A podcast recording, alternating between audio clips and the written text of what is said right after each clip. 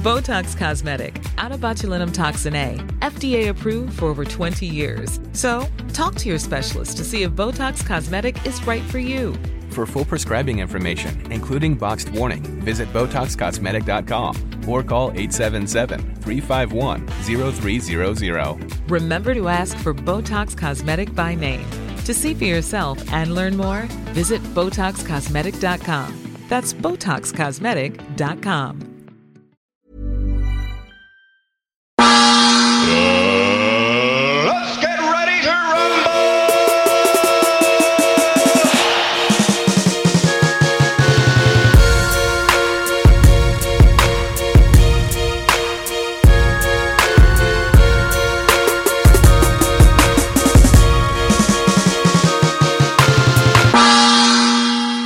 Välkomna till ett nytt avsnitt av Träningspodden Mitt andra hem med mig, Amanda och Rodde och eh, dagens gäst Carl Dial. Yeah, tack Välkommen. Så mycket. Tack så mycket. Hur känns det? Det är alltid roligt med nya miljöer. Dels att vara här hos er. Och är alltid spännande med nya samtal. Man tänker liksom, ja, men vad, vad är det för specifika frågor och vad som är intressant? Har jag någonting att komma med? Liksom, eller Mm. Det har du definitivt. Är det bara dravel? Du har en lång, eh, lång lista med meriter. Du är eh, skådespelare, dansare, gym, eh, driver gym. Mm. Eh, bland annat. Eh, mycket mer. Skriver musik också har jag nästan har gjort, eh, inte så mycket längre. Men ja, jag, provar på det mesta. Jag är en nyfiken kille. Ja, vi tänkte fokusera lite på träningen idag. Ja, Eh, okej. ja, men jag har slutat med det. Så det... oh shit! Nej då. Eh, du driver ett eh, crossfit-gym här i Stockholm. Ja, just det. Crossfit Solid eh, mitt i stan. Mm. Ett, ett, av de första i Sverige eller Stockholm eller? Ja, tidigt i Sverige i alla fall. Men det det har funnits en del. eh, Både Norrtälje, Kalmar, Malmö var tidiga. eh, MK, eh, Falun, Månadsklubben där också tidiga. Kanske tredje boxen i, i Stockholm då. Mm. Så- Hur länge har ni funnits? Ja, sen 2009, 2010. Det är länge.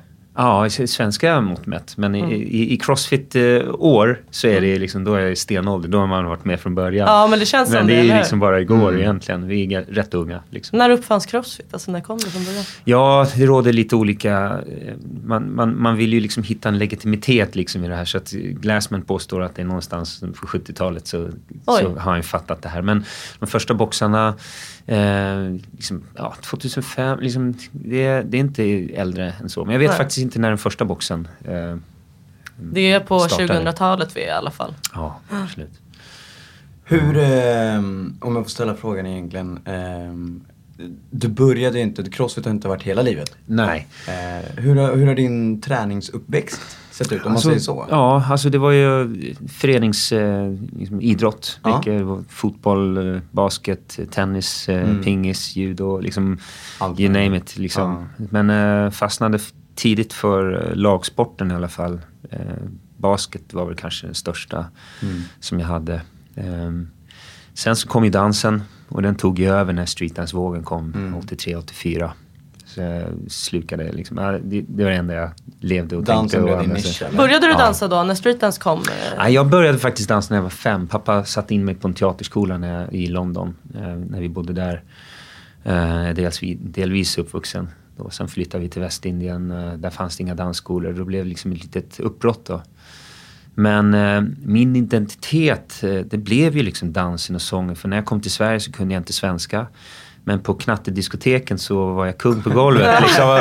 Och då, och, ja, man var ju uppvuxen med Michael Jackson och Bob Marley var stor då. Så att det, det blev ju att, ja men Bob Marley, jag kommer från Västindien. Sådär, ja, bla, bla, bla. Så att det, det dikterade lite vem jag var. Sådär, och, Hur och, dansar man till Bob Marley tänker jag direkt. Ja, det finns ju. Det går och det gör också. Men det är inte kanske de här spektakulära danserna.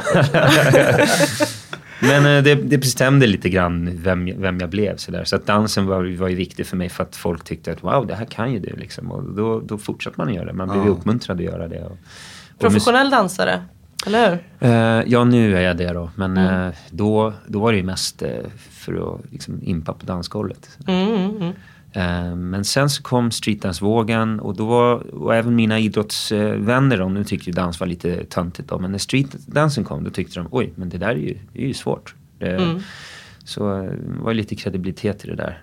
Det var inte bara danstrikåer och, och Mm. sånt. Nej, men hängde väl ihop med lite trendig musik också, eller hur? Absolut. Mm. Och det hade ju liksom aldrig blivit sådär hippt om inte MTV och de här sakerna slog igenom.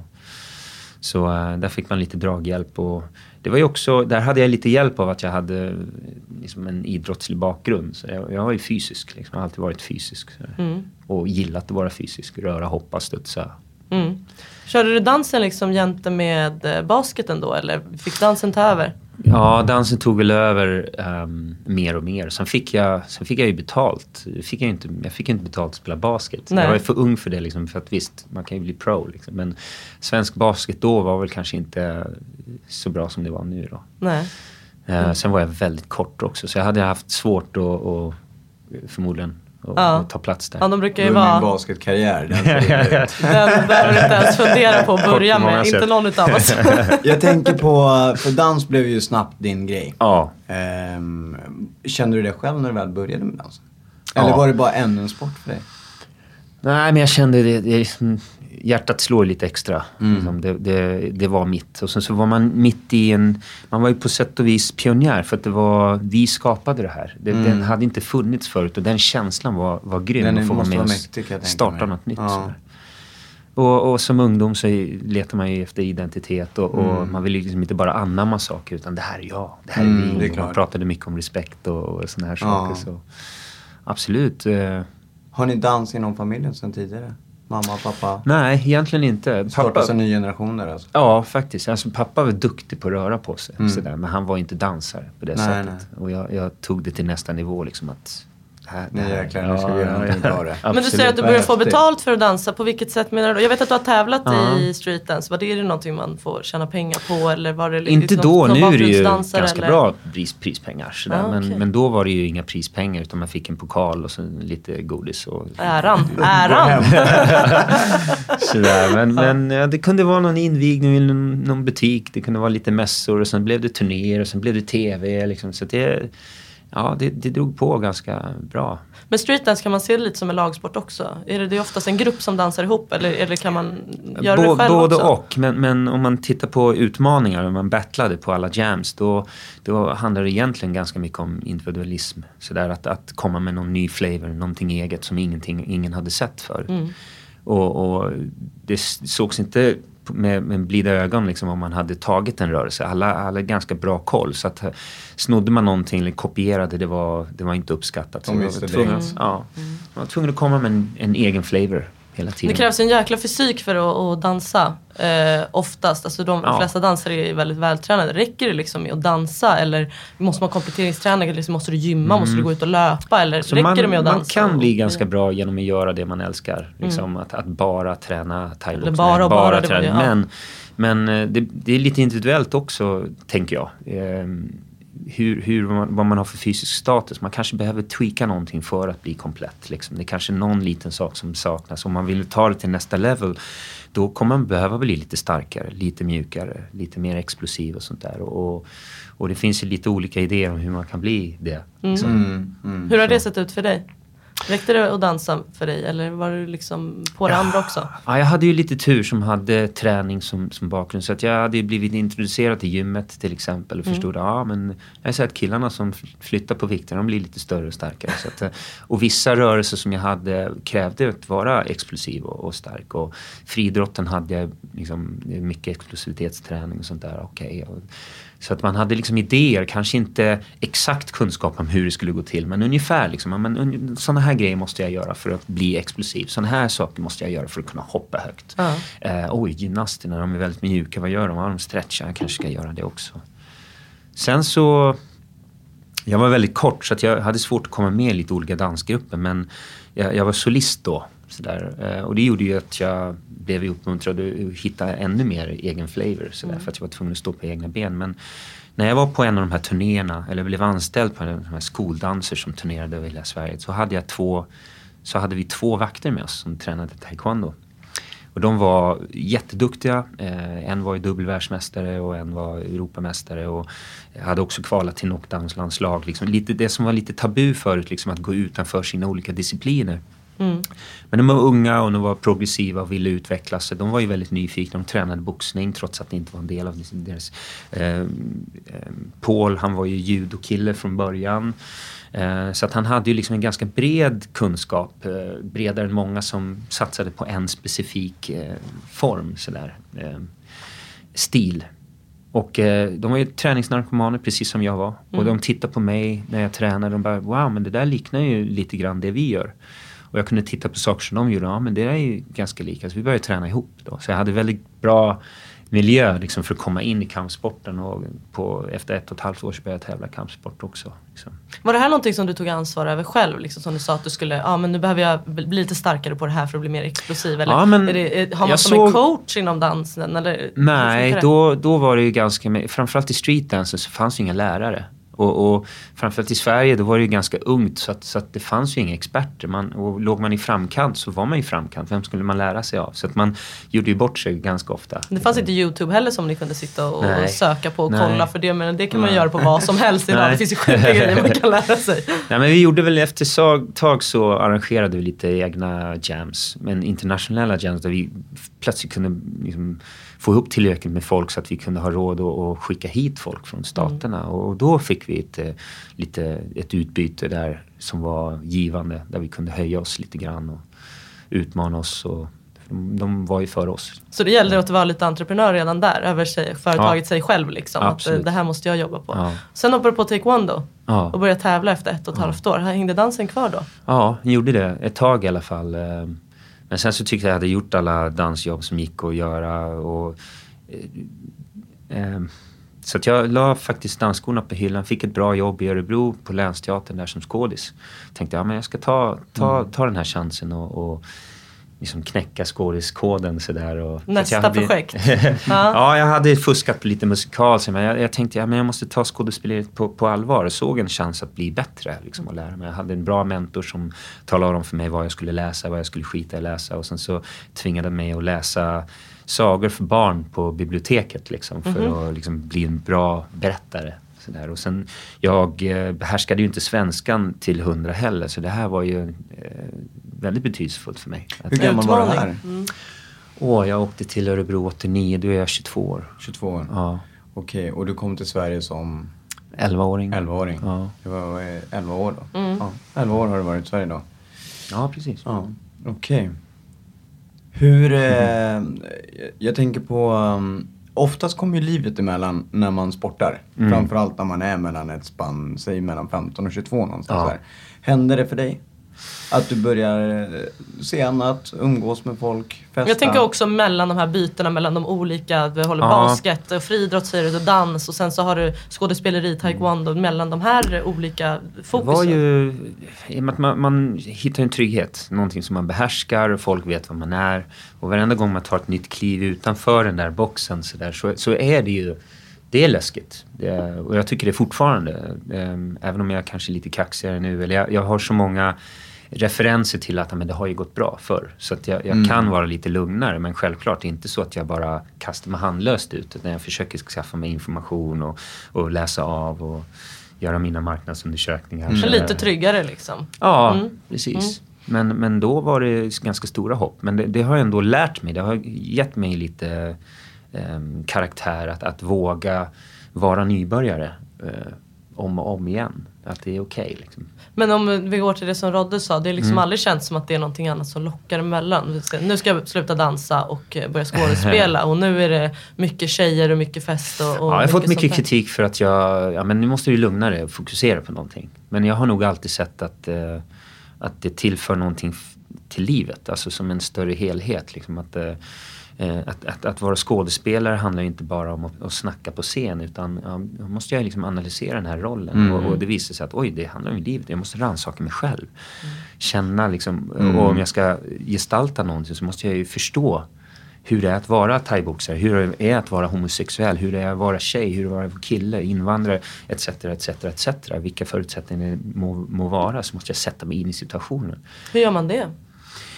Alltså man blir tvingad att vara lite empatisk sådär. För att bryr man sig inte om människor, ja men då, då blir det svårt att sätta sig in i. Det finns ett, ett svenskt ord som är ganska unikt. Eh, som heter inlevelse. Jaha, är det bara, är det eh, Jag har försökt översätta det. Ja. Och, och, och jag vet inte, vad hittade jag? Jag försökte slå upp det här och Inlivelse. inlevelse. Inlevelse. Inle- Jaha, ja, okej, jag tänkte så. Fan, ja, in... Och oftast brukar man få höra folk som säger att han gjorde det med stor inlevelse. Ja. Hur, hur översätter man detta? Liksom? För, att för mig har det ju med passion att göra, Mm. ett intresse och, ett hundra procent. Mm. Liksom. Och det visar liksom att man bryr sig, att det är viktigt. Och, och, och går man in med 100% med den dedika, dedis, dedikeringen så, så blir det oftast bra.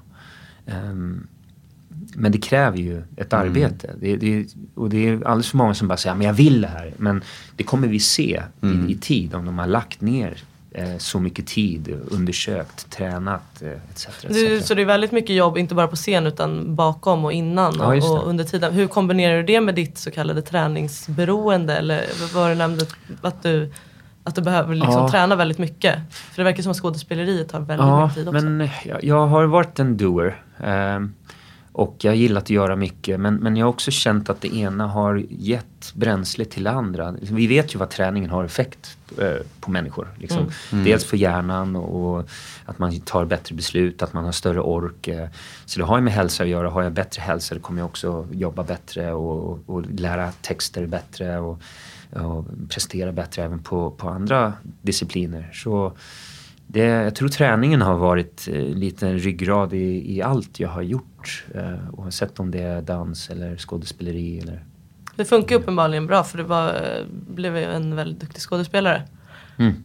Så att, eh, Ja. Det var taekwondo som du höll på med där under tiden som du eh, skådespelade i Ja, Örebro. precis. Ja, ehm, vad hände sen? Jag tror att eh, dels meditativt är det skönt och när, man, när man jobbar mycket med huvudbry och sånt där. Att, att svettas framför säcken är ju något av det bästa som finns. Liksom. Du, du, det kräver så mycket fokus att det andra får liksom vänta lite grann. Så det är ju vila för mig i alla fall. Eh, och sen rent eh, kemiskt så, är det ju, så byter det ut en massa saker. Så att det, det, det blir bra. När man, Vad hade du gjort idag om, eh, om du inte hade tränat? Om du inte hade hittat dans? Och Jag vet inte, jag, jag hoppas jag hade hittat någonting fysiskt. För att jag, jag vet hur bra jag mår av att och hoppa studsa. Du är en motorisk människa med Ja. Du måste jobba mycket fysiskt hela tiden. Ja. Hur, hur, hur var du som person under tiden du växte upp? Bortsett från träningen. Ja. Var, var du normal, kan man säga normal? Finns det någonting som heter normal? Nej, jag tror fan Men, inte det. det, ju var du en lugn person? Eller var- kände du att det kunde ha utövat sig på ett annat sätt om du inte hade fått vara fysiskt aktiv som du var? Ja, nej, när jag kom till Sverige då så hade jag ju, jag hade ju start, börjat skolan när jag var fem. Så jag är lite före de andra eleverna här. Men jag var även rätt duktig i skolan, även i England. När, när jag gick ut skolan där hade jag straight A's. Så, där. så när jag kommer till eh, Barbados då får jag komma i, det- där är en helt annan segregering mellan de som är smarta, alltså man, man delar så, in dem. okej, så ja. sådär. Så det är ganska Du är lite hårt dummare, sådär. du får, fan jag skulle Åh. varit längst bak i klassen. Ja men det var verkligen illa liksom. A det var liksom alla A-students, B det Ja. var alla mediokra och C det var de hopplösa. Och så det kunde man, man kunde prata på det viset liksom. För Här gapar de om betygssättning från sexan. Ja, liksom. Ja. Och där var det betygssättning från det att du var fem. Liksom. Indelning till och med. Ja, indelningar. Mm. Och jag blev faktiskt eh, degraderad, de, degraderad ner till eh, eh, B faktiskt. För att jag hade tappat eh, pennväss ner på golvet sådär. Och det var tydligen... Okej, och då, Ja. då, då saknades det IQ. Det var dem, lite disciplin alltså. Ja, det var Mm, disciplin mm. på hög Disciplindelarna. nivå. liksom. Eller rädsla liksom. Så. Ja. Och det var ju prygel. Det var ju bambukäppar och läderbälten och, och det var en st- stor skillnad att komma till Sverige. Och problemet för mig när, när jag hade varit där det var så hårt hållet och, och sån hård disciplin. När det inte fanns några tyglar alls. Då blev jag värst i klassen. Jag och Johan Vi och vi, vi röjde. Så att vi fick en lärare sluta redan liksom, när jag gick i sexan då. Mm. Ehm, Vilket man kan förstå. Det känns ju som att det är väldigt fria jag var, tyglar. jag var också understimulerad för att jag, hade ju, jag hade gjort allt det de gjorde, hade förutom språket då. Så när det handlade om matte så låg jag långt före. Liksom. Och det var inte för att jag var nämnvärt smartare utan det var ju för att jag hade gjort det här förut. Mm. Ehm, så det, det blev tufft för mig och då, då ja, understimulerad, då, då var man ju tvungen att göra någonting. Sådär. Mm. Och då blev jag ganska busig. Och farsan, han har ju inte intresserat sig speciellt mycket i min skolgång. Men och inte varit medveten om vad jag gjort. Men här var han riktigt smart. Han, istället för att gå om en klass så sa han till rektorn att nej, prova att sätta upp honom i en klass. Då lovar jag att ni får ordning på honom. Ja, det är klart. Du blir stimulerad. Mm. blev stimulerande och jag har varit minst i klassen också. Ja, ja. Okej. Så, ja, ja, så det var ganska enkelt. Så då, då var jag inte lika outspoken. Ja, den var faktiskt jättebra. Ja. Det hade de kunnat gjort med mig också. Men känner du att träningen då kunde hjälpa dig? Om du sa att du, eller var det den här uppflyttningen som gjorde att du gick från värsting Dels till det, kanske så gick jag till en eller? idrottsklass. Så att jag, idrotten igen har liksom varit sådär en liten Du halkar hjälpare. alltid in på det oavsett. Ja, alltid gjort det. Vi var... Alltså vi, var, vi, var, vi förlorade inte ett enda liksom, friluftsdag liksom, när det var tävlingar. Eh, det var, de spelade i representationslaget i, i hockey, i fotboll. Vi hade svenska mästaren i judo. Vi hade um, friidrotts eh, terränglöpsmästare. Alltså det var en, en galen klass liksom. Mm. Och i och med att jag var mindre så försökte jag jaga de här killarna liksom och vara lika duktig som de var. Jag var ju aldrig det. Men jag glömde ju alltid att jag var ett år yngre än än dem hela tiden. Så det här, jag har alltid haft morötter och förebilder. Mm. Och många av dem känner jag fortfarande idag liksom, och är fortfarande aktiva. Det här var grundskolan då? Ja, det här var grundskolan. Eh, Så det, det har alltid varit en del av mig. Ehm, Så det, jag har svårt att tänka mig ett liv utan, utan att röra på mig.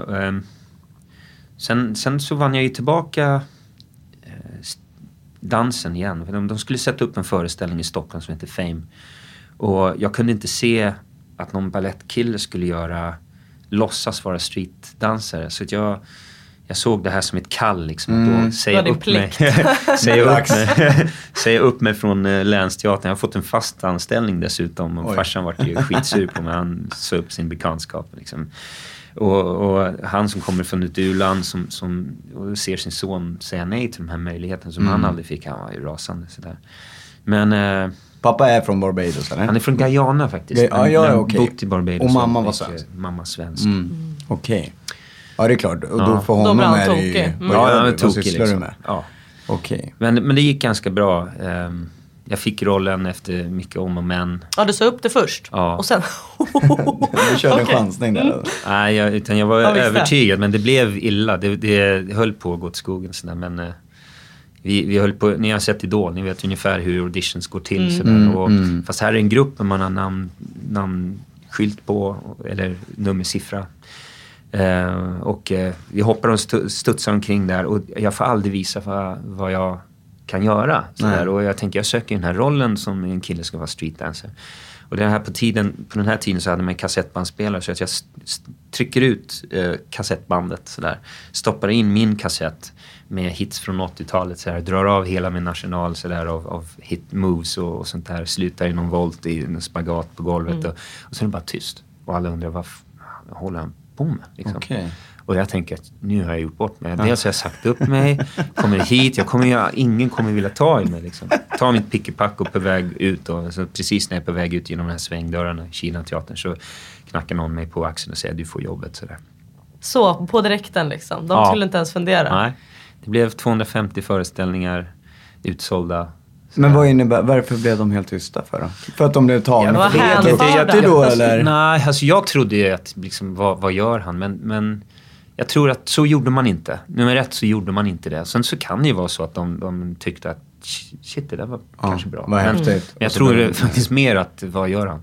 Okej. Vad kände De- du då när den här personen knackade dig på axeln och sa du får jobbet? Vad, vad tänkte Ja, du det var skönt. Det var riktigt skönt. Kan bli vän med pappa igen.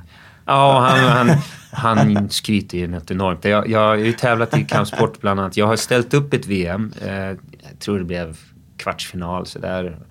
Och det, det är väl okej. Men för honom, han, det han säger till sin familj, det är att han är världsmästare. Ja, det är klart. Ja, ja. Så är det. Så att när jag kommer ner till Guyana, de bara Åh, världsmästaren är här liksom. Och jag bara nej, nej. Jag är alltid tvungen att liksom Dämpa dämpa, lite. dämpa allting liksom. Men det här är taekwondo som du är som Ja, det var taekwondo. Jag är inte så Mm. bra i taekwondo egentligen. Eller ITF taekwondo, det är, det är som halvkontakt eh, i ring ungefär. Skulle jag jämföra det med. Ja, det finns olika grenar inom taekwondo. Ja, alltså VTF, den här um, olympiska grenen, det, då har du plattor och du har huvudbonad sådär. Um, halvkontakt eller ITF taekwondo, då har du fotskydd och handskydd och sen så får du slå i, i ansiktet och sådär. Så det, det finns ju så många olika grenar i Mm, kampsporten, mm. vilket är ett problem tycker jag.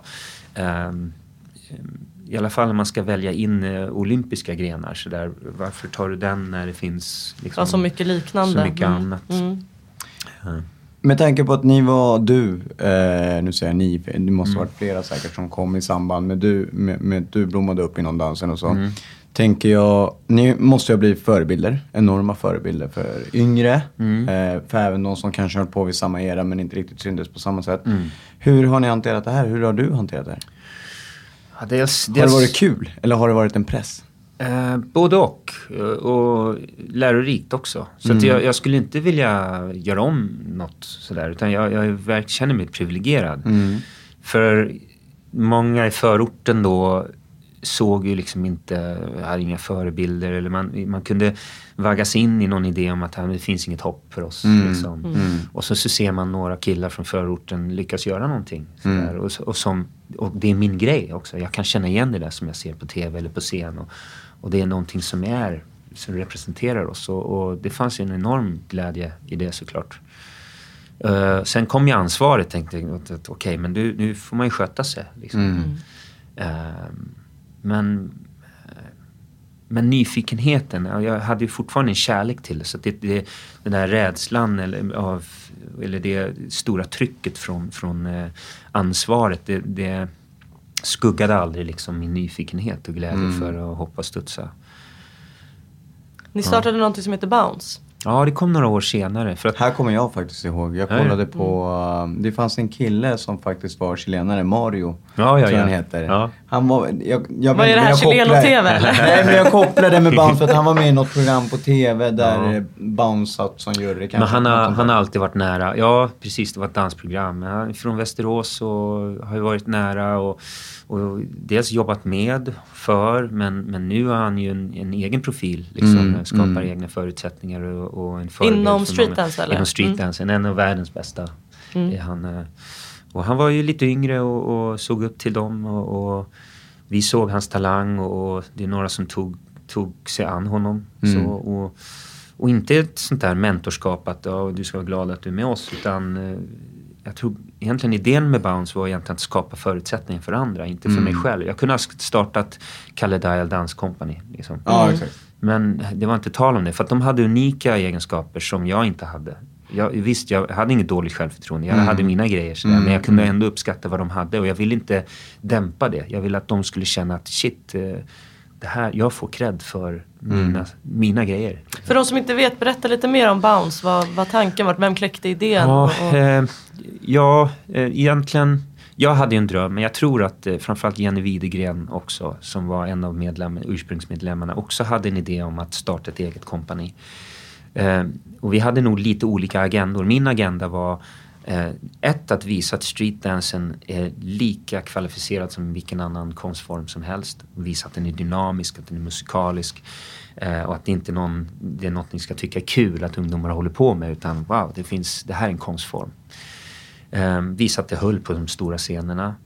Och sen så ville jag också göra föreställningar som visade hela bredden av streetdance. Streetdance är ju bara ett samlingsnamn. Jag har ju ja, allt ifrån house till locking, popping, breaking, eh, ticking etc. etc. Och nu finns det ännu fler namn som jag inte hänger med liksom, idag. Mm.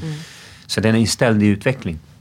Och eh, ville visa bredden av detta. Och därför var det så viktigt att, att alla fick komma fram också. För att alla var bra på olika saker. Ni var ju stora, jag kommer ihåg att ni var runt på evenemang liksom som en artist, som en sångartist liksom. Nu kommer Bounce och ska dansa, Ja. Mm. eller hur? Lite så här ung 08, det kanske inte hette så då. Men jag dansade själv streetdance under den Ja. tiden. Jag var inte alls duktig, det är skitsvårt. Nej, men det fanns Men liksom, jag hade lite koll man på kunde det. vara het underground, kunde man vara en stjärna. Men, men i media, svensk media så, så dansare blev inte kända. Liksom, utan Mm. Det var synonymt med att man stod bakom någon. Och, eh, just Jenny och Bengt och David som var den här Västeråsligan, de, de, jag minns att de stod ju bakom Alban. Och, och det, jag är glad att Alban ville ha med dem, men vi var ju alltid bakgrundsdansare. Jag ville föra fram de här. Mm. De skulle vara stjärnorna. Och så det, nu satte du fingret på det, det var Mm. därför vi startade Baus. Den, men det lyckades de ni med, för det var ju, då var det ju ni liksom. Ja, Mm, som Ja, jag kom kommer ihåg att det blev en, en Ja. jäkla grej att eh, nu har jag inte direkt varit insatt i dansvärlden på det sättet Mm. men när det kom upp på TV som att det här blev så här wow. Eh, det här är inte bara dansare. Mm. då blev det ju någonting speciellt med att vara, Ja. med att vara dansare. Dansaren var Vilket- artisten. Ja, liksom. exakt. Mm. Vilket var jävligt häftigt. Ja. Ehm, under tiden vi pratar nu så märker jag själv att du tar dig an en miljon grejer känns det som. Du är skådis, du är dansare, du kör, kör igång Bounce. Ehm, och nu på senare dag kan man säga så, så har du öppnat Crossfit Solid. Ja. Startat. ja. Ehm, Fem, sex år på nacken nu liksom. Ja. Dansar du fortfarande? Ja, och mycket tack vare crossfiten faktiskt. Eller träningen, vi ska inte säga crossfit, men träning. För mig är träning, du kan inte äga träning. Så träning är också någonting som är organiskt. Det, det består av så mycket olika saker och rör på sig hela tiden. Så träningen har, tack Hur kommer det sig att du fastnade för just crossfit? Eh, ja, tack vare bounce då så, här, så skadade jag mig, eller i samband med bounce. Nej, men för jag, samtidigt som jag startade bounce och vi, vi tränade och vi skulle göra vår föreställning så jobbade jag parallellt i, på Östgötateatern och pendlade mellan eh, Norrköping, Linköping, Stockholm.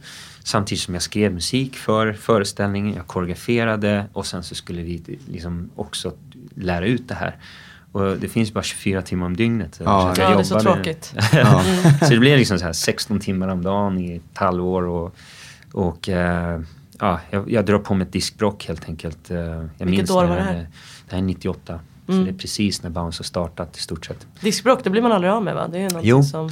Det Eh, går. Jag har lärt mig jättemycket om diskbrock tack Mm. vare mina två stycken. Sådär. Och, och som dansare och på 90-talet så trodde jag att det var slut. Ehm, men, men det visade sig att alla diskbrock kan läka. Okej. Punkt. Mm. Läka eller bli opererad läka? De kan läka, Okej. Eh, Men däremot så kan de, de kan ju göra så mycket skada så att Mm. det blir någonting annat. Va? De Precis, kan ju trycka på nerver och Okej, sånt så du kan bli av med själva brocket men det kan ha gjort annan skada som, som är svårare? Ja. Okej. Och idag är man ganska duktig på att behandla diskbråck eh, i samband med, med manuell terapi, alltså med, med PT, sjukgymnastik och, och sånt där. Och i sämsta fall så behöver man göra ett ingrepp. Eh, Vad innebar det för dig som dansare att få ett diskbråck? Ja, dels, det gick ju inte att dansa. Eh, Smärtan som man får när du trycker på nerv ehm, är ju, ja, alla som vet, eh, som har fått eh, diskbuktningar eller påtryckningar på nerv vet hur, hur ont det gör. Mm. Det gäller alltså att det är ont i ryggen dygnet runt? Ja, du kan inte stå för kroppen instinktivt så viker den sig. Den kan inte, den kan inte vara i det, det läget. Ja, ryggraden är ju det som bär upp Ja. hela kroppen så att det säger sig självt.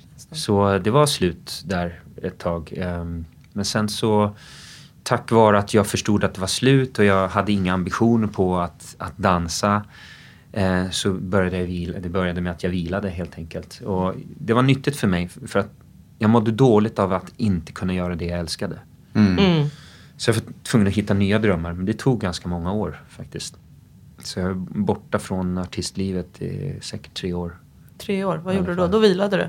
Ja, Eller min- kom det tillbaks den här Karl som letade efter sin egna coach? Liksom? Vad kan jag göra nu? Finns det, du säger att du kan hur mycket som helst det, om det diskbråck. började illa. Jag, jag har ju något, något svart år där. Ehm, så först fokusera på att inte ha ont och sen var det fokus på att fungera.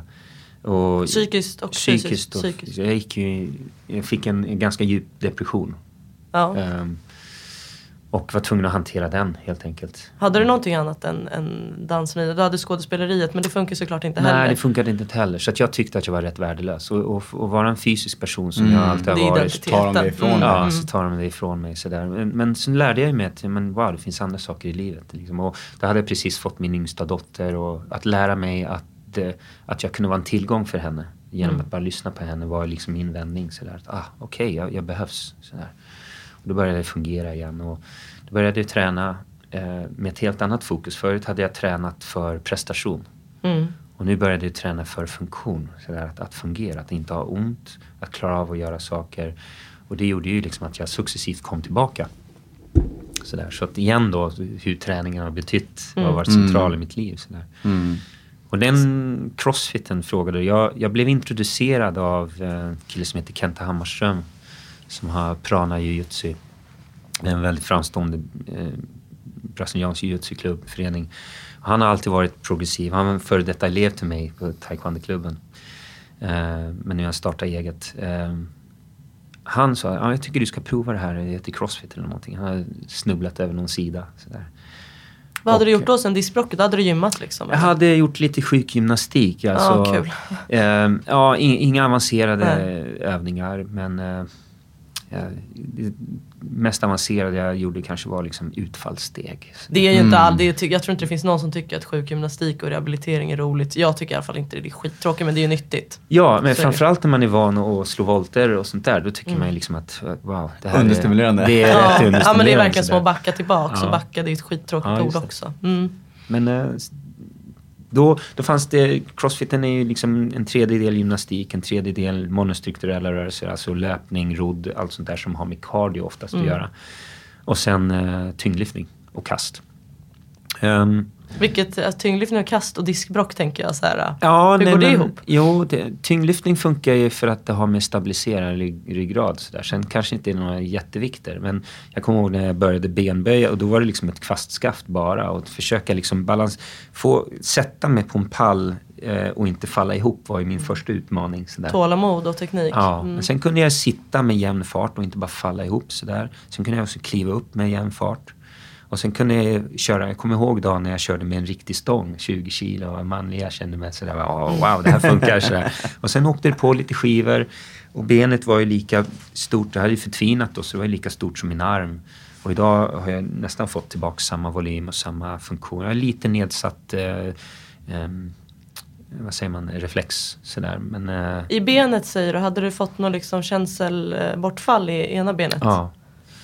Så jag har fortfarande ingen känsla från knät och ner sådär. Men, men eh, den Men funktion? Ja. Ja. Hur kände du då när du började med crossfit? Var det fortfarande att du tränade för funktion eller började det väckas någon tanke om att prestation? Ja, det började väckas. Jag älskar ju att tävla. Mm. Sådär. Så jag, jag har ju tävlat. Och, och det som en, en generös sak att det finns mastersgrupper. Jag är 50 år i, februari. Liksom. Mm. Och att det finns utrymme för mig att testa och utmana mig själv tycker jag är skitkul.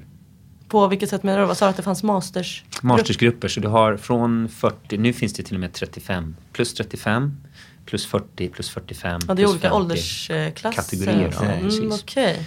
Och sen eh, prestigen eller eh, kvinnor och män eh, har ungefär samma liksom, status i crossfit också. Så det, det är väldigt generöst på, på det sättet i alla fall. Hur lång tid tog det från att du stod med kvastskaftet till eh, du anmälde dig till din första Det tävling? gick ganska fort men det var, det var inte medvetet. Jag, det har ju blivit en folkidrott nu. Förra året var det 300 000 som tävlade online. Liksom. Mm. Och ehm, jag ägde ju den här klubben, Crossfit Solid och sen kom ju det här Crossfit Open där alla ska kunna vara med. Om jag ska skapa grejer för boxen, jag vill inte predika men inte liksom göra som Nej, jag precis. talar. Så jag var ju tvungen att leda liksom. Ja, men alla ska vara med, jag gör det. Liksom. Ja, Sådär. ja precis. Ja, men det är tog- svårt. Annars kanske inte folk Ja. lyssnar. Det är, Nej. så är det ju med allt. Mm. Men då råkade jag ju kvala liksom. Ja. Så det var ju bara, alla ville ju att jag skulle åka. Jag bara, nej, inte ska, klart jag ska åka. Då kvalar då, alltså då är, eh, man deltar online och så kvalar in till... eh, Till ett, ytterligare ett, ett kval. Sådär. Men, och, och efter alla kval så är det 20 som, i alla fall masters, som tar sig hela vägen till, games som det kallas. Då. Och den eh, Games hålls i Det har Sverige hållits eller? i Kalifornien, eh, Los Angeles i de flesta år. Men eh, till nästa år så kommer det flyttas till ett, en, en ort utanför Chicago. Så det är världsmästerskap inom crossfit? Ja, just det. Och då tog du dig till det? Ja, 2012 var första gången jag... Var det några fler från Sverige som tävlade? Ja, det tror jag att det var. Men då har du varit med på games eller? Ja. Eh, Förlåt, det låter som att jag somnade till. Men det, det, det lät som att Hej. du, du, ja, men du avbröt när du hade kvalat trodde jag. Ja, ja, ja. Eh, Okej, du körde hela vägen alltså? Ja. Och jag- det här är alltså från diskbrock till att gå världsmästerskap Jag tyckte han låter så dämpande när han berättar det så jag förstår. ja, men det här är ju en stor Nej men för mig är det ju fantastiskt, inte på det sättet att kolla, kolla vad grym jag är. Sådär. Självklart är jag ju stolt över alltså, all, allting som man lyckas med. Alltså, om jag, om, jag antar en utmaning och sen säger ja men det gick ju bra, men då är man ju nöjd. Men, men det är nog mera liksom en hommage till kroppen. Liksom så här, Titta vad jag kan, oj jag kan göra det här. Och sen så att jag vill, jag gör så mycket jag kan så länge jag kan. Ja. Liksom, jag, jag har en helt annan, ett förhållande till, till min kropp och, och möjligheten att kunna hoppa och studsa. Mm. Sådär. Så för mig är det en fest. Liksom, Jag åker dit och många tänker, hur orkar du? Hej, det här är det bästa Det är ju som din finns. grej, liksom. det är ju hur, hur häftigt som helst Du är en som frontfigur inom crossfit i Sverige. Och många är av den meningen att crossfit, du skadar dig, du kan, få så, du kan Mm. till och med få diskbråck av att träna crossfit. Vad- Hur svarar du på ett sånt Ja, men det påstående? är självklart man kan få det. det jag tror att det, det handlar om hur man tränar. Mm. Man kan kan säkert träna crossfit jättedåligt och så kan man träna det mycket bättre. Och så kan man också lära sig på vägen.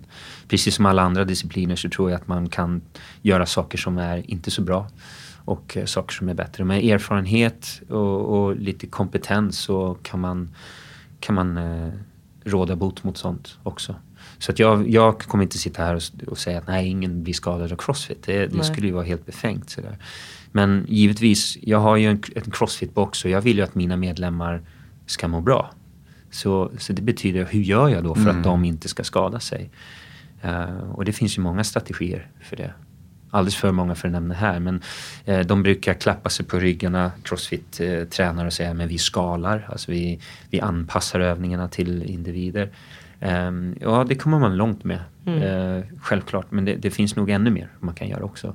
Ehm, hur vet jag vad individen framför mig behöver?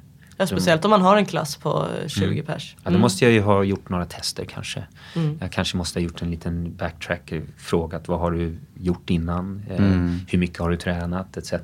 För att, att skala, visst, vi, vi, det har jag hört att ni kan skala, men, men hur gör du det och när applicerar du det här? Så att det, det finns ändå ett ansvar som coacher, som vi coacher har. Och jag ser ju hur jag har blivit bättre på fem år. Så, eh, och om jag tittar tillbaka så så ser jag att oj, här, här tog jag lite risker. Jag, men jag visste inte, jag var, ju- var ny och Nej det är klart, Så- erfarenheter det är någonting, Mm. det får du ju med tiden. Liksom. Tävlar du haft- fortfarande i crossfit? Mm, jag gör det. Och eh, driver boxen. Mm. Och är trebarnsfar, fast de kanske inte är så unga de barnen. Nej, de är 22, 20 och, och 17. Men Ja, de man, kan mata man sig själva då, får alltså. lika mycket att göra i alla fall. Det är bara andra saker. Ja, okej. Det slutar nog aldrig. Vad är, för, för mig som, eh, jag älskar att träna. Ja. Eh, däremot så kan jag vara väldigt lat till och från. Men jag älskar ju såklart thaiboxning. Så vilken inspiration att få höra. Jag önskar ibland att jag kan tänka så här, jag ska bli 50 bast och vara lika vältränad som du. As a person with a very deep voice, I'm hired all the time for advertising campaigns. But a deep voice doesn't sell B2B, and advertising on the wrong platform doesn't sell B2B either. That's why, if you're a B2B marketer, you should use LinkedIn ads. LinkedIn has the targeting capabilities to help you reach the world's largest professional audience. That's right, over 70 million decision makers all in one place. All the big wigs, then medium wigs, also small wigs who are on the path to becoming big wigs. Okay, that's enough about wigs. LinkedIn ads allows you to focus on getting your B2B message to the right people. So, does that mean you should use ads on LinkedIn instead of hiring me, the man with the deepest voice in the world?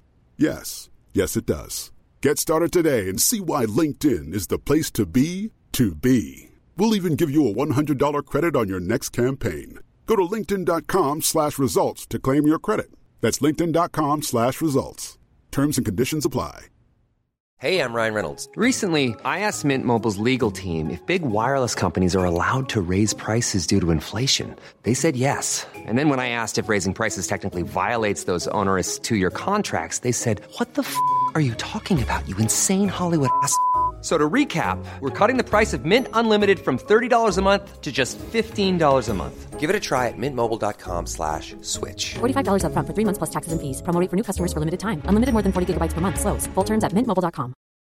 Botox Cosmetic, out of botulinum toxin A, FDA approved for over 20 years. So, talk to your specialist to see if Botox Cosmetic is right for you.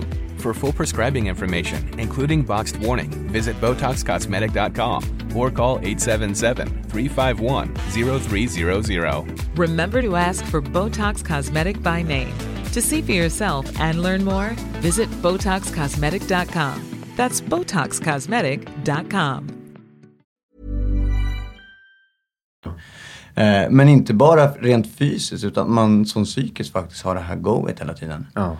Eh, känner du ibland att du kan bli så här: nej, nu är jag mätt. Har du någon gång kommit till den punkten att du känner så? Alltså dagsformen har ju varit så, men generellt så har jag nästan alltid varit nyfiken. Jag tycker liksom det ena föder det andra. Så det har ju jag har gjort att jag fått ett annat eh, socialt liv också. Jag, jag omger mig med folk som har målsättningar. Precis. Och det, det har jag ju fått tillbaka väldigt mycket av såklart. Och så när jag har varit lite låg så är det alltid någon annan som kanske är låg som behöver peppas och då har jag peppat. Eller så någon som är mitt i sin raket liksom och börjar, det börjar hända saker. Och Och eh, visst, det handlar om min egen träning och, och den går inte progressivt eller linjärt uppåt hela tiden. Liksom, nu har jag stagnerat ganska mycket. Och, ehm, men, men, eh, men när man är boxägare och har en klubb som du, liksom, då gläds man ju av eh, medlemmarna och deras Precis. framfart också. Det blir ett Så- stort driv där också, Ja. att faktiskt se andra utveckla. och det är okej att inte tycka att det är lika kul. Liksom. Det, det är en, en liten eh, spontan periodisering. Um, Och lite olika faser i träningen måste man ju ha. Liksom. Men Ta det lite lugnare, jag varit skadad eller psykiskt så orkar jag inte. Men då tar jag det lugnare och fokuserar på någonting annat. Du har tre barn som är, de är ganska täta i ålder. Ja, Ja, de hur funkade det med allt det här med träning och du nämnde att du jobbade 16 timmar om dagen vid, i, Ja. en period. Och, Nej, det var inte bra. Jag träffade dem inte speciellt mycket. Ehm, men förhoppningsvis blir man ju klokare. Det var ett val man gjorde och trodde att man behövde göra det också. Och jag gör fortfarande misstag. Ehm, man hoppas att man bara är lite snabbare och, och, och, fattar att man själv. behöver liksom ja. rikta om. Liksom. Absolut. Vad gör dina barn? Är de lika träningsintresserade som du? Ja, på sätt och vis. Grabben är parkouratlet. Åh, Ehm, vad häftigt. mm. Det är också en ganska ny. Alltså, Ja. du var ju pionjär inom streetdance. Ja. Då, eh, parkour är ju, det är en ny idrott. Jag tror att han känner som jag känner med streetdansen. Så att han, han är med i en ny grej. Liksom. Det for, finns fortfarande en nybyggarkraft där. Mm. Ehm, och tjejerna de sjunger. Ah. Och du är musikaliskt lagd, eller hur? Du hade skrivit musik. Har du sjungit också? Du nämnde musikaler. Ja, jag sjunger. Um, I en artistfamilj så har jag alltid sjungit hemma. Um, dansat är väl stora syrran och jag som har tagit oss an. Men spelat instrument har vi alltid gjort också. Så det ligger i, i familjen kan man säga. Ja. Vad det- häftigt. Kan, ehm, innan jag glömmer bort min fråga.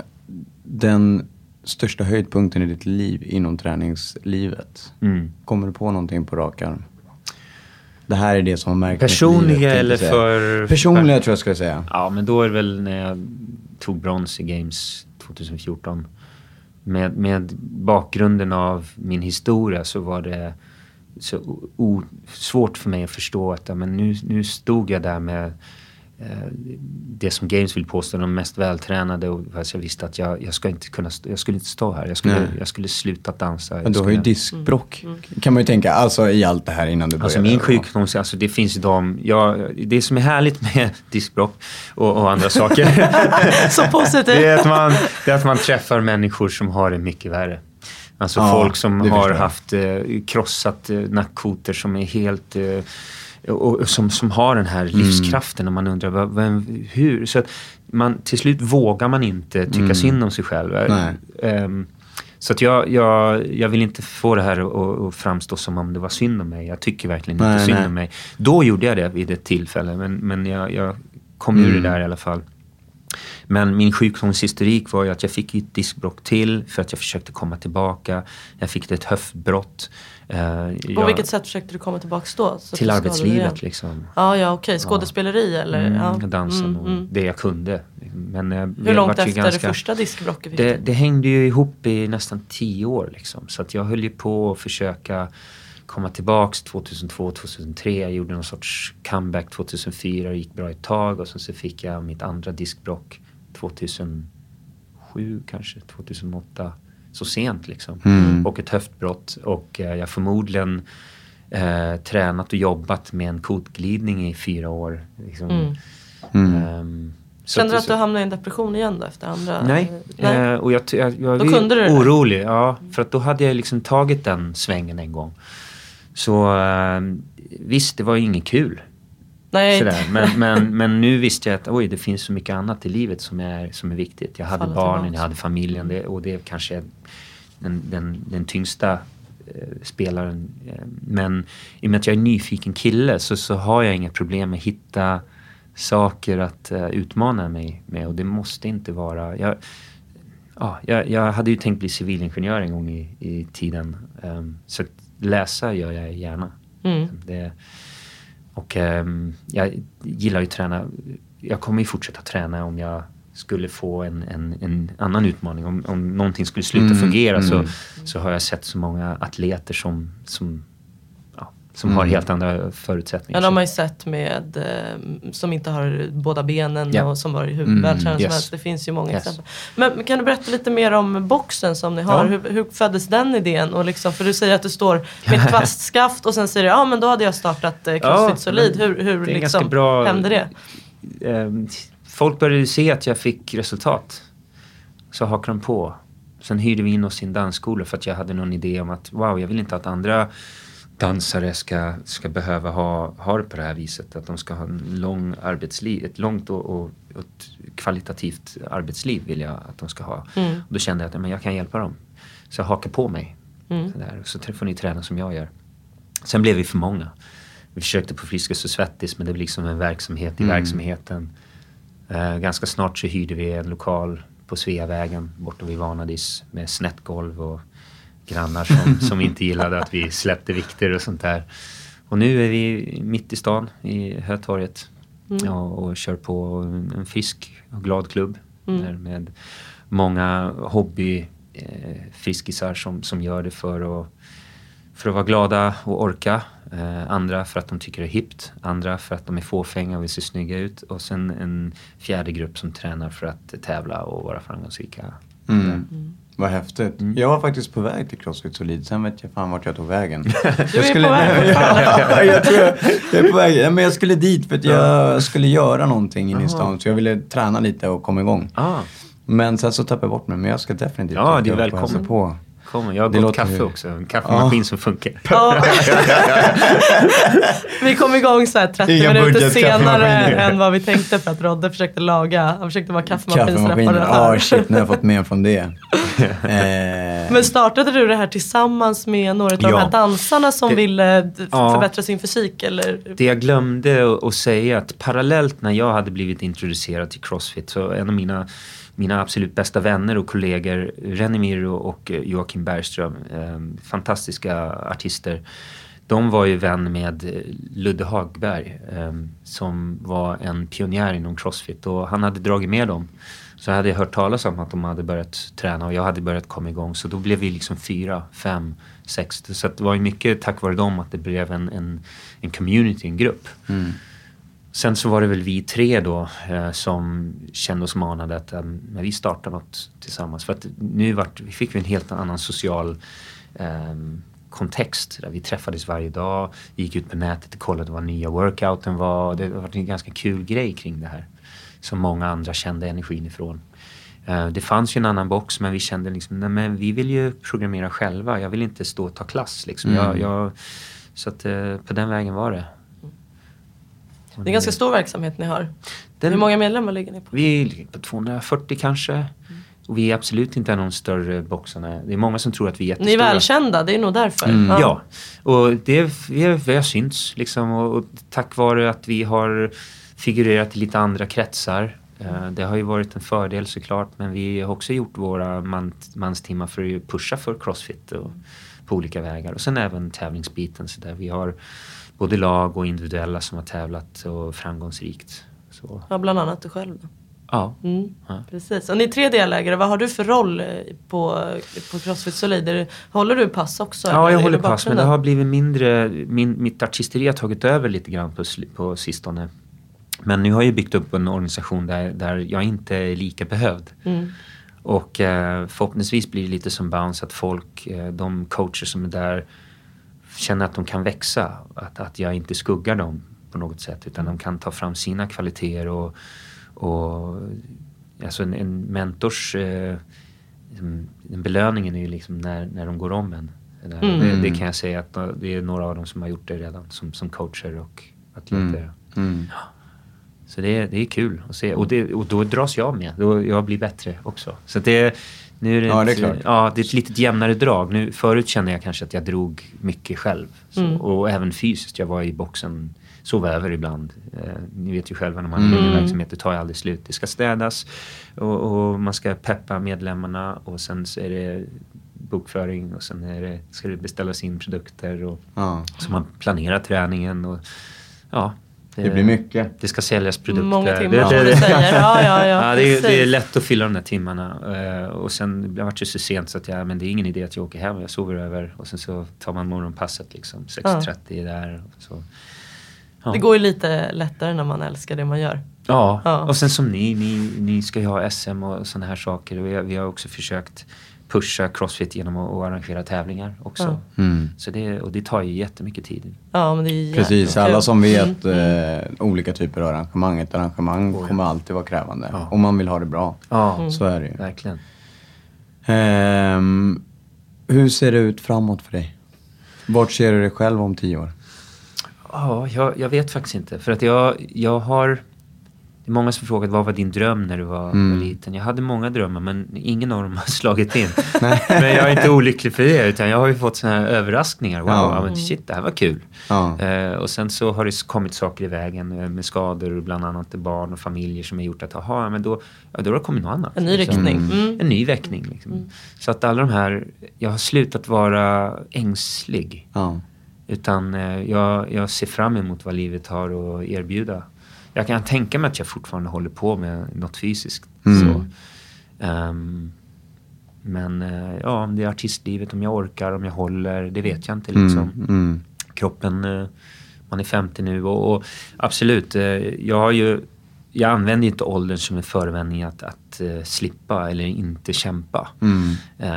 Däremot så är jag medveten om, om att kroppen förändras. Så är det. Mm. Och det tar jag inte hänsyn till den så kommer det ta stopp. Ja, Så, så är det ja, så att, eh, En, en, en viktig balans där tror jag. Att, Alltså gentemot sig själv och respekten Ja. emot sin, sin ålder och fysik. och det är inget man behöver vara ledsen för heller för att det, finns så mycket att lära sig fortfarande Mm. tills, tills man droppar liksom. Ja, ja, precis. Så, eh, Och sen så kan, som du säger också, man utvecklas inom olika aspekter hela tiden. Ja. Som att du tycker att det är en väldigt stor grej att dina, dina elever eller dina coacher på, på boxen går om dig. Mm. Det är ju en jättestor grej och så, och så tror jag många, om man tänker rätt så vill man ju det. Mm. Annars har man ju någonstans misslyckats lite. Ja, annars har man, har man nog tiden lite för mycket fokus på sig själv tror jag. Ja, ja, och det, då kommer vi till någonting som är centralt för vår, vår, vår världsliga lycka också. Mm. Sådär. Om vi sätter oss själva i centrum så är vi ju värdelösa. Då, Mm. jag, jag är inte till... Jag är inte... eh, Ja, alltså, jag är värdelös. Jag, Mm. jag tillför ingenting. Nej, precis. Jag vill ju vara någon som tillför någonting. Mm. Och om jag kan bara uppmuntra dig att eh, göra någonting som skänker dig lite glädje. Ja, ja men då hem Mm. Då på kör den. vi, liksom. ja, precis. Jag tycker det är jätteinspirerande och jag tror det är Mm. otroligt viktigt för alla våra lyssnare att, att faktiskt ta till sig det här. Precis som jag sa att oj, trots att du har haft diskbråck så har du tagit dig till games. Mm. Eh, och ditt svar blir jo, fast jag tycker inte synd om mig själv för att jag har träffat andra som har det så mycket värre. Mm. Eh, och när vi till exempel säger att vi ska träna, ja men jag har ont i mitt skenben, jag måste vila en vecka. eh, och då, då ser man ju det här som nonsens. Det är ju jättedumt egentligen att stå och klaga när vi i själva verket har små ilandsproblem till skillnad med många Ja, andra. Eh, och det tycker jag att det är viktigt att Mm. kunna förmedla ut att eh, inspirera er själva genom att lyssna på olika historier och se andra människor. Ja, faktiskt. verkligen. Eh, jag, har ju, jag har, får min tredje unge nu när som helst. Wow. Ehm, och folk brukar fråga mig så här, men hur orkar du? Du har ju tre ungar snart, två har du. Eh, jag har ett, en unge. Jag, orkar, jag, hinner inte, jag hinner inte mer brukar Ja. de säga. Och då säger jag så här, prioriteringar. Ja. Det brukar jag säga, det är prioriteringar. När jag tävlade lite grann när jag precis startade klubben. Mm. Och, eh, nej förlåt, det var innan jag startade klubben. Då tränade jag inne i stan. Och sen så jobbade jag heltid, så jag Ja. åkte hemifrån sex, kom hem klockan fem på kvällen. Eh, och hade en unge då och bodde här ute. Så jag var ute och joggade fyra på morgonen mitt Ja. i vintern. Eh, och för mig är inte det några konstigheter. Om du verkligen vill. Ja. Eh, och så får man höra sådana historier som du där man blir helt fascinerad över att shit, det, det har verkligen slagit emot och så har du hela tiden slagit tillbaka. jag skulle nog aldrig orka med det jag gör om jag inte tränade. Vi, vi vet ju vad träning har för effekter. Man sover bättre, matsmältningen är bättre, Mm. man tänker bättre, man tar bättre beslut. Så att det kommer ju göra, tänker jag, att jag, jag kommer spara tid Mm. med den, den, de 30 minuterna eller 45 minuter som jag inspe, eh, liksom in, Det investerar. är investering, liksom. ja. Mm, absolut. Ehm, dels. Eh, Men sen så ser jag också, jag menar, du pratade om dina barn. Jag, jag vill ju vara en förebild för dem också. Och, Mm. eh, jag tr- självklart, jag tror att det här är sunt. Mm. Så att, eh, och självklart så proklamerar jag och predikar någonting som jag tycker är sunt. Du Och det här tycker jag är, är sunt och då vill jag visa dem. Det. Mm. Det är förebildsgrej. Jag gillar det här med att man inte ska hänga upp sig på sina mål. Som du säger, man vet aldrig vad som kommer hända. Så att inte allting rasar och att man gräver ner sig om det inte har blivit som man har tänkt. Målsättning är intressant att prata om. Det finns väldigt mycket eh, självutvecklingsböcker som sätt, pratar om att sätta mål. Mm. Sådär. Men det, det finns ju också idéer om att eh, man, man måste ju sätta mål som är möjliga. Alltså med, som, Ja, och sen har vi ju delmål. Och, Delmål och Vi hade där. ju en gäst som hade rott över Atlanten och han sa en intressant grej. Nu tror jag att faktiskt att eh, våran kära Ronny klippte bort den delen. ja, men nu, har, nu har vi en chans att få med Nu tar jag den. igen får vi se om det kommer med. Nej men eh, eh, han pratade om mål, de hade ju som mål att ro över Atlanten. Mm. De skulle ta rekord men, men de kunde inte hänga upp sig bara på det målet för att då skulle liksom hela resan vara i förgäves om de inte, Ja. och de märkte ju efter en vecka att det här skulle inte vara möjligt men då hade de olika mål som de kunde falla tillbaks på. Och det tänkte jag att jag skulle anamma i mitt liv. Ja, det där att tycker jag är så viktigt. Jättebra att, grej. att missar man målet är allt förgäves då. Ja. Det får inte vara det. Nej, det är så sorgligt. Så det, Och då, då brukar man säga att man ska njuta av resan och hit och dit. Det finns ju många sätt Mm. att vara i nuet och, och, och sådär. Jag, det- jag har ju en annan, jag var ju väldigt intresserad av eh, österländsk eh, filosofi. Jag höll på med kampsport och sådär. Och, och var intresserad av te- teceremonin. Vad är det Teceremonin, japanska, liksom det, de är så bra på ritualer. Liksom. Ja. De, alla ritualer har en mening. Och Just här var det ju att, att ehm, låsa bort allting och, och inte bara njuta men ta in den här stunden och behandla varje stund eller möte som om det är första och sista gången. Mm. Oh, svårt. Och det spelar ingen roll om man har, även om jag har mål så måste jag vara här och nu liksom. Och plötsligt blir ju den här stunden otroligt viktig om jag, om jag förhåller mig till den som, det här är en unik, jag har aldrig träffat er förut. Mm. Jag har ingen aning om vad vi pratar om. Eh, jo, nu har jag det. Men, jag hade ingen aning om vad vi skulle... Allt har gått förlorat. Ja, det var den intervjun. Men, men det, plötsligt blir det intressant. Liksom, eh, allting som ni säger, varje andetag, varje blick, varje huvudvridning sådär, blir, betyder någonting. Eh, och även miljön säger otroligt mycket när jag bara vrider mig om. Och liksom, allt har en historia. Och jag, det är bara jag som bestämmer hur mycket jag vill att det ska till, liksom, förändra mig. Man måste ju beräkna lite åt sig själv, det tror jag verkligen. Ja. S- Som det här med mål att falla tillbaks på eller, eller resan. Och, För annars blir det rutiner. Jag går till klubben och det är, ja nu kör jag mitt pass, det är samma uppvärmning hit och dit. Istället för bara vara öppen och se om det är någonting som kan påverka mig nu, liksom här och nu. Som kan berika mig och göra att livet är kul. Och vad roligt det blir när jag kommer hem till min fru. och Liksom, vad hände idag?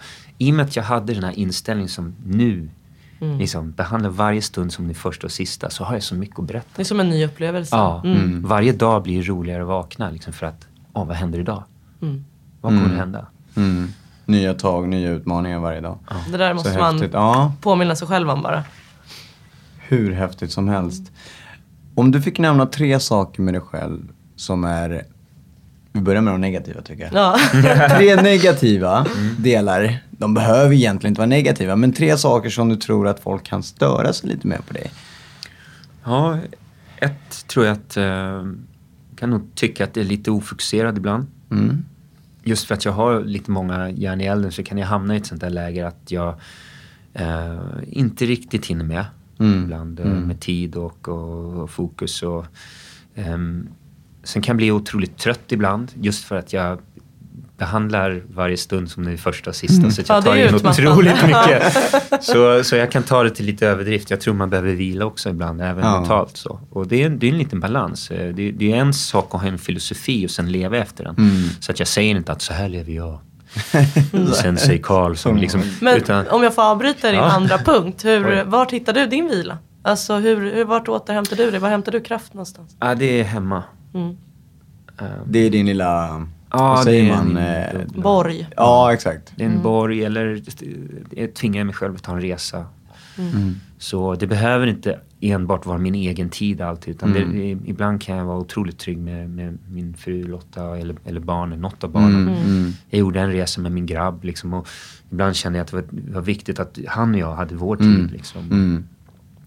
Så Jag tror att vi tänker ganska lika där alla tre. Ibland Mm. måste man tvinga sig att åka iväg för att man har svårt att slappna av. Just för att man tycker att det är så roligt. Ja. Allt det här som suger energi också. Men ibland är det svårt att planera också. Jag, även om jag tänker så här skulle jag vilja ha det så kan inte jag bestämma över alla förutsättningar. Nej, Och det är när man svårt. åtar sig ett, ett, uppdrag och, och man är dis- disciplinerad och säger att jag måste slutföra det här. Så råkar nästa uppdrag börja lite för tidigt och det blir lite kaka på kaka. Så, så hamnar man i svåra, Mm. svåra lägen ibland. Så, och det behöver man ju inte tycka är fel utan det är bara, nu är det, Det är nu livet. lite, nu är det så här. Man utrymme för det. Du säger du är lite, kan vara lite ofokuserad, du är, eh, kan vara trött. Vad en tredje grej? En tredje grej som är dålig med mig. Eh, jag tror mina nackdelar och fördelar går hand i hand. Liksom. Att det kan, de bra grejerna kan bli för mycket. Det finns baksidor Mm, alltid. ja. Är är. Mm. Eh, men nu har jag inte svarat på den tredje. Nej, Vi behöver egentligen inte tvinga Nej. fram. Nej. Nej men jag, jo jag kan Kanske folk som kan tycka att jag är lite diffus ibland. Okej. Det kan ha att göra med första punkten kanske. Mm, ofokuserad. Ja, Ja. de- De går ihop lite. Ja, de går ihop lite grann. Men ehm, då tänker jag mig liksom, vad står du Kalle? Och då är jag kanske, kanske folk tycker att jag är lite för försiktig ibland. Mm. Mm. Eh, Även om inte jag har svårt att eh, sätta ner foten så det, det kan ta väldigt lång tid innan jag gör det. Eller visar vad jag tycker och, och det kan göra folk lite osäkra. Du har ingen så här bestämd åsikt direkt som du plockar Nej. fram om saker? Jag utan- har inte det mm. och jag vill inte heller hitta på något bara för att framstå som om jag vet vad jag Lite snackar mer om. eftertänksam kanske. Den Ja. egenskap skulle jag vilja ha ibland.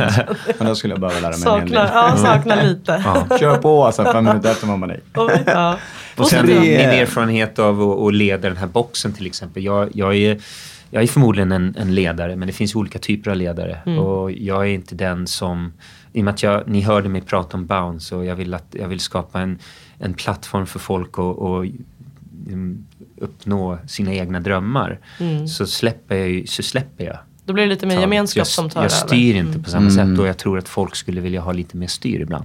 Mm. Ja, ja, ja, det, är, ja vi, det, alla, det är många som behöver en ledare, så är det ju. Och speciellt om man frågar så, Mm. Ja.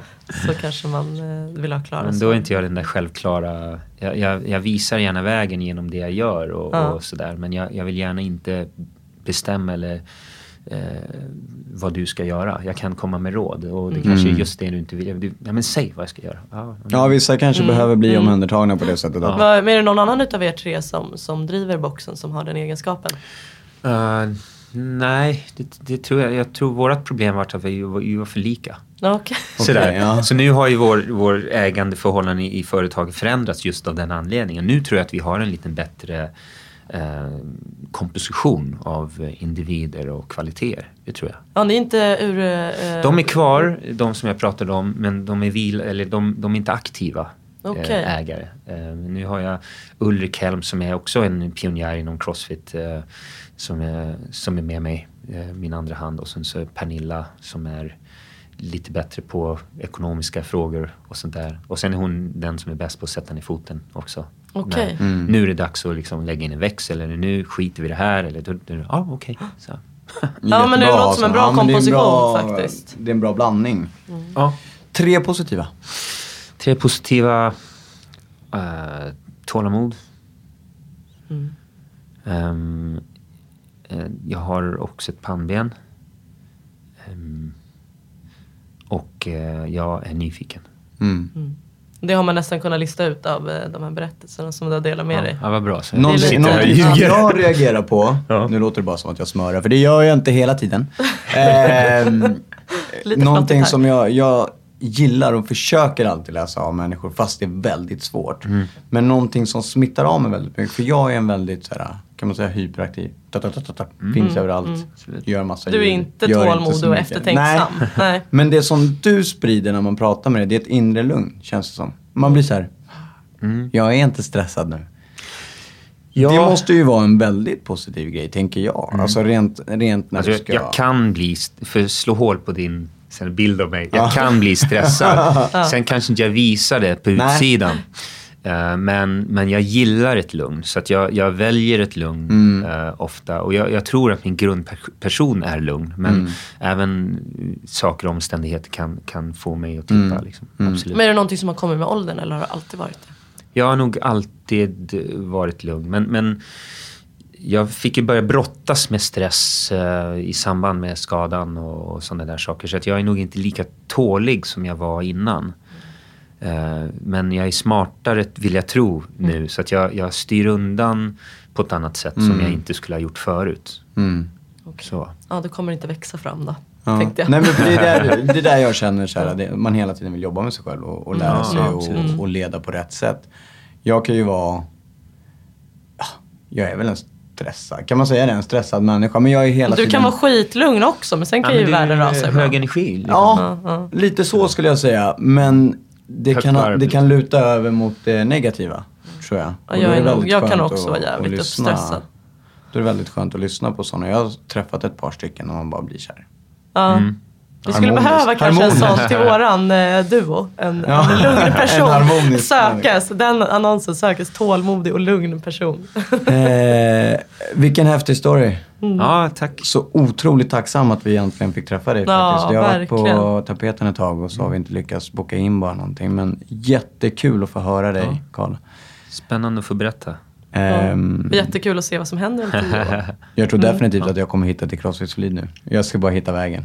Jag ska Ja, ta ja, ja, ja. någonstans på Vi vägen. får ta tag Det i är faktiskt inte så varandra. självklart. Det, det ligger väldigt gömt och väldigt Ja, det ligger i, det- nere vid mm, parkeringsdelen, eller hur? Ja. Ja, jag listade ut det efter att jag tagit bort mig där. Vi får, eh, vi får ta, ta oss i kragen och gå dit kanske. Ja, det får ni göra. Mm. Det Hur eh, får man tag på dig Karl? Eller Kalle kallar du själv, du ska också göra det kanske. Ja, det är vilket som. Ja. eh, faktiskt. Ehm, antingen så ringer man mig eller så mailar man mig. Eller så messen, Facebook Messenger funkar bra. Jag, Ja. jag finns lite här och där. Ja. Vad har du för mailadress och vad, vad på sociala medier? Vad heter det där? Uh, Karl at crossfitsolid.se. Mm. Karl med K? Karl med K, ja. Mm. Eh, Insta CF uh, Dial. Mm. Ehm, Facebook, ja, Karl Dial. Mm. Grymt. Oss Häftigt. eh, hittar man på Instagram och Facebook, mitt andra hem. Ja. Eh, mailadress, mitt andra hem, boxhaning.se. Mm. Bara mejla och fråga. Stay tuned. Mm. Ehm, I will. hör av er om ni har några frågor. Precis, vi saknar Jättekul. läsare, eller nej, tittar, lyssnarfrågor. Lyssnarfrågor. Jättekul att få höra dig och din story. Tack igen. Inspirerande. Som fan. Mm. Lycka till med fortsättningen. Tack Ja, så hemskt tack. mycket. Detsamma. hej hej.